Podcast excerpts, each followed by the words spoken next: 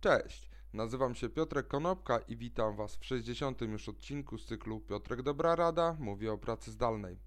Dzisiaj powiem kilka słów na temat jednego testu psychologicznego, o właśnie takiego. Być może kojarzycie te kolorki i kojarzycie te skróty i tego, w jaki sposób poszczególne osobowości mogą sobie radzić w pracy zdalnej.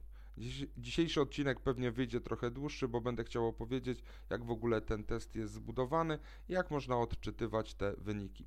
Zacznijmy od początku. Test MBTI czy test Myers-Briggs y, można sobie zrobić również w takim wariancie zdalnym, na przykład na stronie 16personalities.com. E, Znajdziecie tam na dole w linku w opisie e, informacje, jak do tej strony dotrzeć.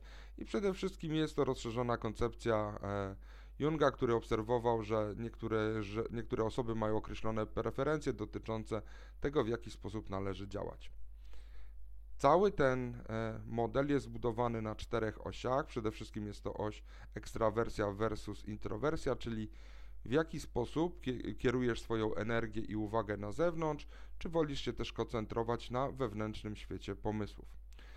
Drugi kawałek jest to poznanie i intuicja, czyli w jaki sposób działasz, to znaczy czy gromadzisz informacje rzeczywiste i namacalne, czy raczej koncentrujesz się na całościowym obrazie i powiązaniu między faktami. Trzeci wymiar jest to myślenie versus odczuwanie, czy oznacza to, czy przy podejmowaniu decyzji człowiek się kieruje logiką, sprawiedliwością, czy też mm, bierzemy pod uwagę raczej harmonię i system wartości zaangażowanych osób. I ostatni, czwarty wymiar, czyli osądzanie i obserwacja, czyli jak sobie człowiek radzi e, z życiem, czy to jest w sposób zaplanowany i podejmuje decyzje w sposób zaplanowany, czy też preferuje elastyczny tryb życia. Dla tych, którzy mogą mieć jakieś podejrzenia, ja plasuję się w kwadraciku ESTJ, czyli e, jest to osoba, też można powiedzieć, z dominującym kolorem czerwonym. Natomiast przechodząc teraz do pracy zdalnej, jak sobie radzą osoby w poszczególnych wymiarach jeżeli chodzi o introwertyk versus ekstrawertyk. Ekstrawertycy mają problem z obecnie zachodzącą zmianą, ponieważ bardzo lubili kontakt z osobami, z tym jak się coś działo. Dzisiejsze odizolowanie, przejście do pracy zdalnej może być dla nich trudne. Natomiast osoby bardziej introwertyczne mogą się na przykład obawiać tego, w jaki sposób będzie wyglądała ich efektywność w pracy, na przykład w momencie, gdy będą przebywały w domu razem ze swoimi dziećmi, ponieważ te dzieci rozpraszają, zabierają ich uwagę, natomiast introwertycy bardziej preferują pracę w skupieniu. Drugi wymiar, czyli odczuwanie i intuicja. Osoby opierające się na intuicji mogą być przestraszone odcięciem od ludzi i odcięciem od tego, że nie będą z nimi przebywali. Dlatego Slacki, inne komunikatory, messengery, grupy dyskusyjne muszą być dla tych osób dostępne, tak żeby mogły się poczuć częścią kolektywu. Osoby natomiast opierające się bardziej na poznawaniu i twardych faktach powinny na przykład mieć dostęp do tego, w jaki sposób firma podchodzi do pandemii, jaka jest jej strategia, tak aby mogły sobie samodzielnie wyrobić pogląd na otaczającą rzeczywistość i podjąć odpowiednie działania zmierzające w tym kierunku, tak żeby wyrobić sobie własną opinię. Jeżeli mówimy o myśleniu versus odczuwaniu, w przypadku tego zagadnienia, jakim jest praca zdalna, jest to temat bardzo podobny do poprzedniego podziału, czyli poznanie versus intuicja ponieważ osoby, e, wszyscy, którzy pracujemy zdalnie, nadal musimy się czuć odpowiedzialni za swoją pracę, nadal powinniśmy być zachęcani do podejmowania decyzji i należy to wspierać bardzo przez e, mocno działające kanały komunikacyjne.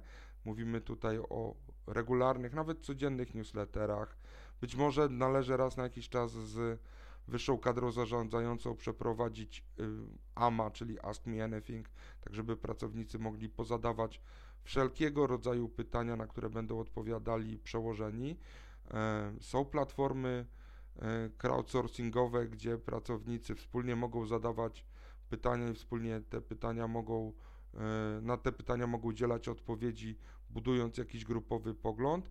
Także warto po prostu zastanowić się nad tym, żeby te kanały informacyjne były jak najszersze, jak najczęściej udostępniane i aktualizowane. Czwartym, ostatnim wymiarem jest to osądzanie versus odczuwanie, czyli osoby osądzające preferują bardziej zaplanowane życie. Dzisiejsza sytuacja, czyli konieczność przeniesienia się do pracy zdalnej powoduje, że tracą troszkę grunt pod nogami i mogą czuć się zdezorientowane.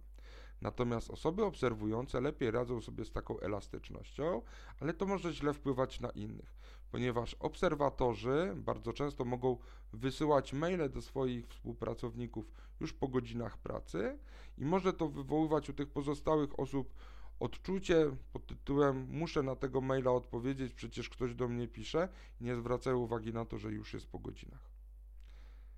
Jeżeli chodzi o jakiegoś protipa, jak sobie radzić w ogóle z, z własną osobowością i z osobowością swoich współpracowników w tych trudnych czasach, pamiętajcie o tym, żeby zostawić jakikolwiek e, margines błędu, margines na popełnianie tych błędów w tych trudnych czasach, ponieważ ludzie są po raz, pierwszy, po raz pierwszy postawieni w takiej sytuacji i nigdy jeszcze nie byli zamknięci w domu pod przymusem i nigdy nie było pandemii, przynajmniej nikt nie pamięta za swojego życia, żeby taka sytuacja miała miejsce.